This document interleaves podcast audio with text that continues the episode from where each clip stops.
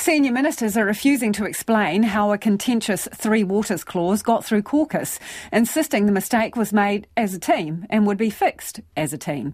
The minister at the centre of the controversy won't take any responsibility for the blunder. Nanaia Mahuta suggesting if her caucus colleagues had read what they were voting on, they would have been aware of what was happening.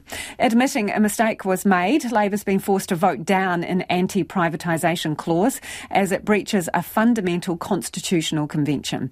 Here's our political editor, Jane Patterson. Already beset by controversy, the political spotlight is now firmly on Three Waters. The Prime Minister is the chair of Cabinet and caucus, and uh, you know the question is: is it incompetence or is it just arrogance and out of touch and not paying attention to the detail? At issue is a clause that would require at least a 60% majority for a future government to sell the water assets.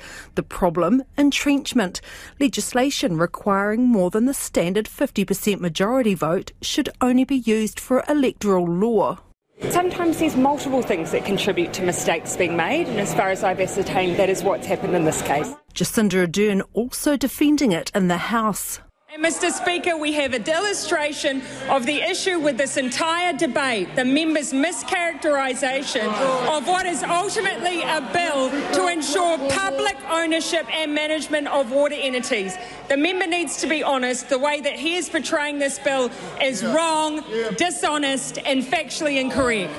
Order. Point of order. Cabinet had already decided against pursuing entrenchment based on the constitutional advice and the lack of 75% support.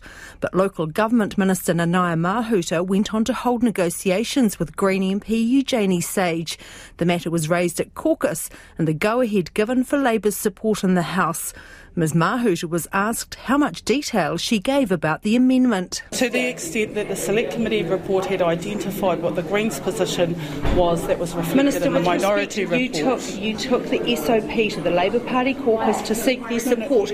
Were they adequately aware of the details? Look, I'm not, I'm when not going the to. vote I'm was not going. cast I'm not going to discuss behalf? matters that were discussed in caucus. But the fact Labour had supported the clause came as a surprise to Leader of the House Chris Hipkins after the fact, and apparently the Prime Minister. Ultimately, I'm the leader of a team. We as a team have accepted that a mistake was made and we are fixing it. And that's the most important thing for me. Attorney General David Parker was also unaware of the substance of the Greens' proposal until after the vote and told reporters he opposed entrenchment being used this way from the start. Other than constitutional measures, governments ought not to bind the policy position of future governments, whether it's tax rates, labour laws, or policy like this.